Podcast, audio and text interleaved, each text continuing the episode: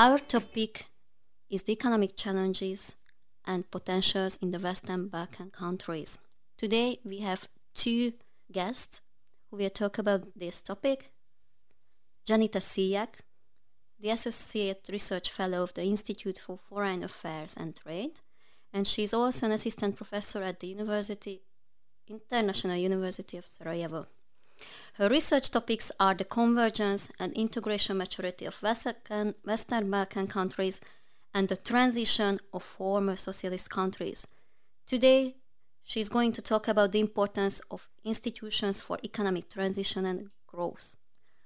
Our other guest is Mr. Anthony B. Kim. He is a research fellow in economic freedom of the Heritage Foundation. He will reflect Professor Dženita's statements and thoughts, and also he's going to talk about Economic Freedom Index and how Western Balkan countries stand in it. My name is Victoria Endrődi Kovács, an assistant professor at Corvinus University of Budapest, and I will be serving as your moderator today. Dženita, the floor is yours. Thank you. Well, um, I am uh, an economist from a transition country, from Bosnia Herzegovina, and I have to say that I'm very disappointed with uh, how the transition process has been progressing in uh, the region, the Western Balkan region.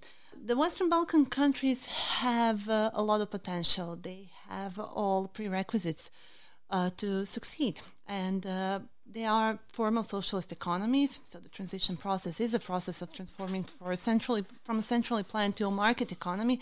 Uh, this is something that the Central and Eastern European countries did. So we share similar economic history, but the difference is that the Central and Eastern European countries transformed in around 13 years because they joined the European Union, most of them in 2004, and then 2007, 2013. But for the Western Balkan economies, that process has been going on for the past three decades. Uh, how the transition process can be faster? Well, the transition process is uh, the process of transforming the economy, and history teaches us that it can be done with the help from foreign direct investors. Because in socialism, the, uh, the system was centrally planned, so everything was decided by the central government what to produce. Um, the quantity, um, the resources were given to companies, and if uh, a company could not fulfill the quota, then what did they have to do? They had to sacrifice the quality of their products. So now, when uh, the foreign investors come to a country, they bring new technology, new management style, which is important because people who worked during socialism they are used to that quota uh, system. Uh, they open the country to new markets, and what's most important is that they open new jobs. So, what do Western Balkan countries can offer to foreign investors? First, macroeconomic stability. They have they are diversified economies. Uh, they have cheap and educated uh, labor force. They are uh, potential candidates and candidates for EU membership, and they are very close uh, to the EU position, very close to the EU, which is their main trade partner. So when we look all uh, these indicators, then uh, why don't Western Balkan countries actually attract more foreign direct investors? They attract less than Central and Eastern European countries. Well, uh, if we look at the quantity, the situation is good. So the Western Balkan countries have stable growth rates. So they're not stagnating. Uh, their unemployment rate has decreased. Their general government debt is below 60% of uh, GDP. Their inflation rate is stable. So, looking at the quantity, it looks good. But if we look at the quality, then we ha- see that the unemployment rate has decreased because people migrated from these countries. Uh, GDP growth rate is above 2 3% but it is still lower than Central and Eastern European uh, countries' average. And according to the convergence hypothesis, which says that countries that have lower per capita GDP should have higher growth rates then the Western Balkan countries, which actually do have lower per capita GDP, should grow faster than Central and Eastern European countries, which is not the case here. Uh, inflation will increase now because uh, it is imported inflation and general government that it is low. But if we look at the structure of the general government, that it can be seen that uh, uh, the loans are taken mostly from the IMF and the World Bank, and the loans are taken, for example, in Bosnia Herzegovina, uh, they're taken when um, there is not enough money for salaries in the public sector. So loans are not taken for in, uh, for projects, for investment, and then. Uh, uh, well, the only uh, responsible reason to take a loan is to have uh, a return on investment. In uh, the Western Balkan countries, it is not the case. Thank you very much. Anthony, if we are talking about indices, based on the Economic Freedom Index, how you can see the situation of the Western Balkan countries. Thank you. I'm delighted to be here with you, Victoria and Dženita. I think we are really kind of on the same page to talk about the challenges we are facing and then what kind of solutions we can bring in. I really want to echo Dženita's excellent point in terms of uh, overall big picture, as he pointed, as she pointed out, a lot of uh, uh, uh good numbers. Overall macroeconomic situation seems to be stable um, you know, in terms of uh, uh, overall economic stability and the fiscal health, seems to be okay. But if we go down deeper, as uh, as Dženita pointed out, rather than quantity, if we look into quality situation in terms of governance, in terms of uh, institutional health, we get slightly perhaps different pictures from these Western Balkan countries. Unfortunately, the capacity problem here, in order to install sustainable long-term economic development, we need to have a deeper foundational uh, uh, pillars.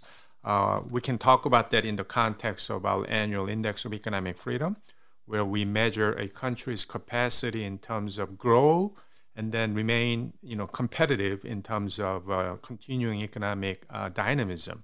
So we look at countries' uh, policies in the rule of law, regulatory efficiencies and market openness and overall uh, government size. Unfortunately, here we can really zoom in the problems of the Western Balkan countries. Um, they have all common problems, for example, institutional capacity in terms of the rule of law, transparency, corruption issues. Uh, these problems are nothing new. These problems have been out there for some time but unfortunately, much needed reform process has been postponed, delayed, or even derailed. So, in order to get to the next stage of economic development, as Dženita pointed out, this is really time to focus on quality, the quality of institutions, quality of economic reforms. I think this is where we need to really work together as an observer and as a real policymakers, how to really incentivize that process we need to make uh, make sure in a way. And I think you know uh, Dženita actually coming from Bosnia Herzegovina, I think she has a very good insight, especially in terms of what's been really going on in Bosnia. So I have actually a quick question from your perspective. Where do you think that you can offer some policy suggestions for policymakers in, in Sarajevo, for example? Where would you put your top priority in terms of uh, making sure the real economic quality change? Well, thank you for that question. Uh, we start talking about institutions. Uh, in the Western Balkans, especially in Bosnia and Herzegovina, institutions are inefficient and extractive. It mm-hmm. means that they are working for a group of people. Uh, in order to attract investment, to uh, have not just economic growth but development, we have to have efficient institutions because the transition process is a process of building efficient institutions. Uh, when we talk about uh, Bosnia Herzegovina, the first thing uh, that we have to do is to harmonize regulations because Bosnia Herzegovina is a divided country and uh, you, we don't have a single market. So mm. the EU, with 27 member states, has a single market. We don't. Uh, Another problem is that the business the business environment is not stable. Uh, Bosnia and Herzegovina has uh, the most complicated uh, process of starting a business in the Western Balkan region. It takes 83 days. 83 days. So almost uh, three months to start a company. Uh, in uh, Kosovo, I believe it is five days. In Kosovo, it's 20 to 50 euros. In Bosnia, it's almost 700 euros it's a lot. It's extremely. It's uh, also it's the most expensive process in the Western uh, Balkans. That's why we are not uh, doing well on the doing business ah. Uh, ranking. Uh, so that is uh, the first thing that we have to do because building institutions is a long-term process. But what can be done mm. in the short run is just maybe create a simple business environment make it less complicated. What's also the case is that uh, because uh, Bosnia Herzegovina consists of two entities, the Federation of Bosnia Herzegovina and Republika Srpska. So if an investor wants to come to the country, they have to register the company in one of the entities or the Brčko district. But when the investor registers a company in the Federation of Bosnia and Herzegovina, they cannot actually work in Republika Srpska. So they have to do uh, the same process over. So at the same time or uh, after that, uh, that's why uh, investors are not interested. To, together with political uh, situation, with political instability in the country, because Bosnia and Herzegovina is the fourth, fourth least stable country in Europe. Mm. Uh, that's why Bosnia and Herzegovina attracts only 1.9% of GDP of foreign direct investment. And something has to change because uh, without investors, again, from the previous experience, without investors, uh, the transition process cannot be completed. Mm-hmm. I, think that, Dženita, I think you, you are an economist, but I think you are a doctor actually, because you really dissect the problem here and this potential cancer. You know, if we don't, you know, do a strategic surgery here, timely surgery here, you know, I think that uh, we cannot really bring economic health to Bosnia Herzegovina and you know, same story probably goes to you know other Western Balkan countries. And you gave us very specific example in terms of regulatory efficiency. That's in a way very much a technical reform. It may be easier than maybe it looks, but obviously we need to encourage and incentivize policymakers in not only in Sarajevo but other capitals in Western Balkan countries. So I completely agree that you know while we can we better encourage and incentivize uh, this uh, reform process to a next level so that we can install and policymakers can make sure that the real long-term economic dynamism can, can come in. I, I have a quick comment on that because um, if you look at Western Balkan countries, it's not just Western Balkan countries among themselves. They do have relationships. They do have a relationship among themselves. They do have a relationship at EU level. They also have relationships with Washington, United States. So these multi-dimensional relationships are very, very important. And I must say, very unfortunately, while Washington has been a bit slow, perhaps less proactive, other players or strategic stakeholders were kicking in into the region. I'm talking about especially China. I think China, throughout the pandemic, they've been looking into Western Balkan countries. They've been exercising vaccine diplomacy, for example. They've been coming into uh, Western Balkan countries in the name of economic development, especially infrastructure development.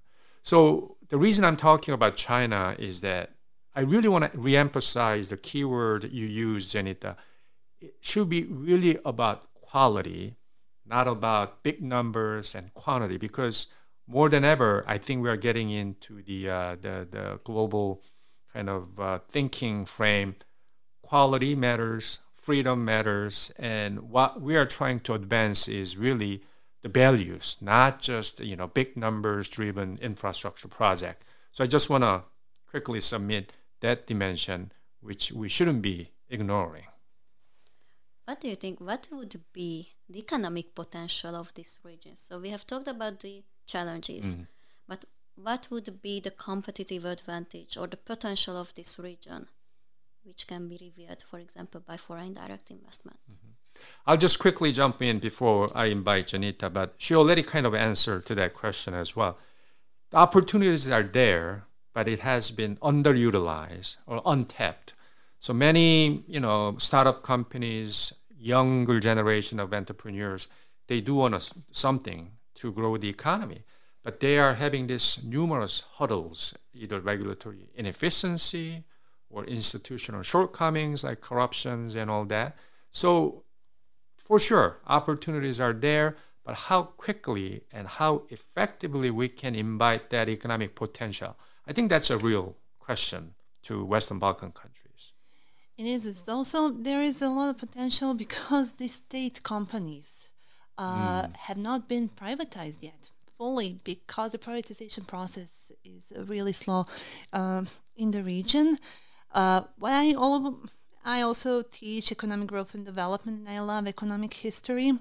So uh, what I always emphasize is that we don't have developed industry. Mm.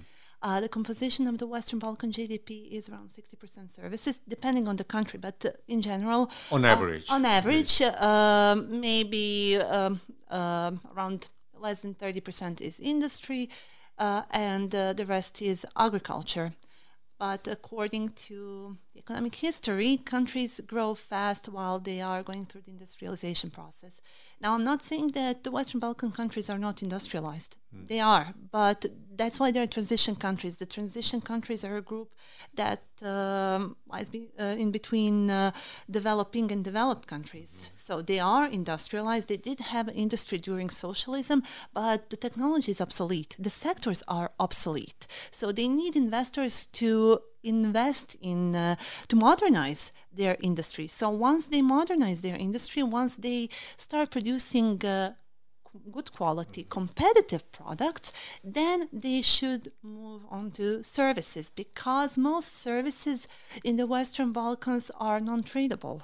And uh, foreign direct investment are uh, in the sectors of uh, services uh, or services, the financial services, services that actually you cannot trade with them. Mm-hmm. So uh, that's why uh, the current we have current account deficit in the Western Balkan region. So I always emphasize the solution is uh, privatize, modernize, uh, upgrade the system, upgrade the mm-hmm. system, start producing products, actually competitive products, good quality products, and then we can move uh, when we start growing when we have uh, when we are competitive, when we have something to export, uh, then we can focus on the production of services. Also, the problem is that uh, the living standard in the Western Balkans is really low. Uh, for example, labor costs, the latest data are from uh, 2016, but uh, it reflects still uh, in the Western Balkan countries. For example, in Albania, labor cost uh, was 2.9 euros, in Bosnia, 5.9. Uh, the highest was in the EU was in Denmark, 41.5 euros. So there, it's uh, there is a, there is a difference uh, there. So even now, uh, the companies they cannot uh, produce good quality products because uh, they would have mm-hmm. to increase the prices and then they would not be competitive even in the domestic uh, market also uh, so they do not uh, uh, fulfill the EU standards. Uh, but uh, to get there, to actually have those EU standards, it also costs. Yeah. You know, you remind me of, again, you know, at Heritage Foundation, we do this annual publication called the Index of Economic Freedom. We've been doing this since 1995. So this is an annual exercise. As Victoria mentioned, if you look at uh, the Western Balkan countries' performance uh, throughout the history of our index since 1995, unfortunately, it's not like a very positive upward, you know, progress. More or less, they are basically staying around the same same classification, uh, what we call mostly free or moderately free, or even sometimes mostly unfree. So this uh, gap, institutional capacity gap, is uh, something that, as we talked about earlier, something we should definitely want to focus on because we can actually inject some kind of policy level competition. Not only in terms of uh, uh, competition in attracting foreign direct investment, but in order to get there, we need to inject policy competition so that you know Bosnia Herzegovina can can compete in a constructive way with uh, Serbia or Kosovo, Albania, North Macedonia, because in the end, uh, the one country's success in the Western Balkan can be and should be transmitted to another country's success. We should create some kind of positive domino effect, kind of adding and multiplying the momentum for better economic reform, greater economic reforms. So I think that international indices like our Index of Economic Freedom or Transparency, International's Corruption Perception Index, and others, they can be a useful tool in terms of really encouraging uh, positive policy competition. Um, actually, while I was talking about that, I had a one quick question for Victoria because we are here in Budapest, Hungary, hosted by Hungary. And what is Hungary's perspective on Western Balkans? I mean, are you on the same page with us, uh, uh, Dženita and me, Victoria? Yes, of course. Uh, by the way, uh, one of the main economic policy goals of Hungary to increase FDI to Western mm. Balkan regions. So, for example, if uh, you check our initiatives, uh, recently uh, there was an initiative uh, to encourage Hungarian companies to go to the Western Balkan. They could uh, they could get and apply for help for it, and I think that there is a potential. So we have Hungarian firms who are already in the mm. Western Balkans and have really affiliates there. Uh, for example, OTP is uh, the largest Hungarian bank. Mm-hmm. Uh, I know that there are several uh, offices and branches in, in the Western Balkan countries.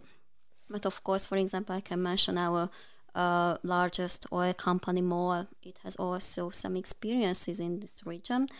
And our main goal is to really enhance FDI uh, to this region since our government can see the potential in this region. So I can uh, really see the, mm-hmm, uh, mm-hmm. the uh, opportunities there, and also I agree that there can be some uh, very positive effects mm-hmm. of FDI on the economic development and transition in the Western Balkan countries. So I can see it. Dženita, what do you think? Is it really uh, possible to achieve what Anthony mentioned? So, create a competitive policy and somehow to cooperate among these countries? Tough question, because uh, the countries are similar, but, but different. Very but much. different. Yeah. Every country has their own uh, uh problems. Um, I, when I say they're similar, uh, when you look at different indicators, uh, Mm. Uh, there, there are, there are uh, somewhere uh, there. Uh, for example, uh, what's interesting is that the Western Balkan countries, what they can offer to investors is uh, low tax rates. Mm-hmm. So great, we look at that. We have low VAT rates, corporate tax rates. But on the other hand, when you see the number of taxes that we that in, someone has to pay in the Western Balkan countries, it is much larger uh, than uh, in the EU. Indeed. The time uh, you need to prepare and pay for taxes is is also extremely high. That's the right. highest is uh, in Bulgaria, but uh, uh, it's even higher than in the Western Balkans. But again, it is much higher than the EU average. So, uh, if one country could achieve something, mm-hmm. so if it could be a role model that the others will follow, then, well, it should be possible. In but theory. In theory, it should but be in possible. Practice. In practice, we, um, I don't know if it would be healthy competition. Mm. I don't know if the countries would be even willing to do. Okay, let's go back to the example of Bosnia. If every other country in the region has uh, pretty simple process of starting a business. Mm-hmm. And it just takes a little bit of political willingness to change it. So it's just uh, just a decision. Okay, it will not be three months anymore. You can start uh, a company online. You can uh, apply and finish the process in five days. Mm-hmm. So why that hasn't been done already? Mm-hmm. Uh, would it be possible to identify a few countries in in uh, in outside Western Balkan, kind of role role model countries? I mean, if we begin, I don't know, just in terms of size rather than like a big countries, how about something like Switzerland? You know, it's a small countries, high level of efficiency. I know it's a very you know different league in a way, but you know it can be possible. I mean, I don't think it's impossible. It'll take some time, institutional capacity, transparency, accountability, and all that. But again, do you think that there can be, if not Switzerland, there can be another country that Western Balkan countries can, okay, I want to be like that country, if there's any?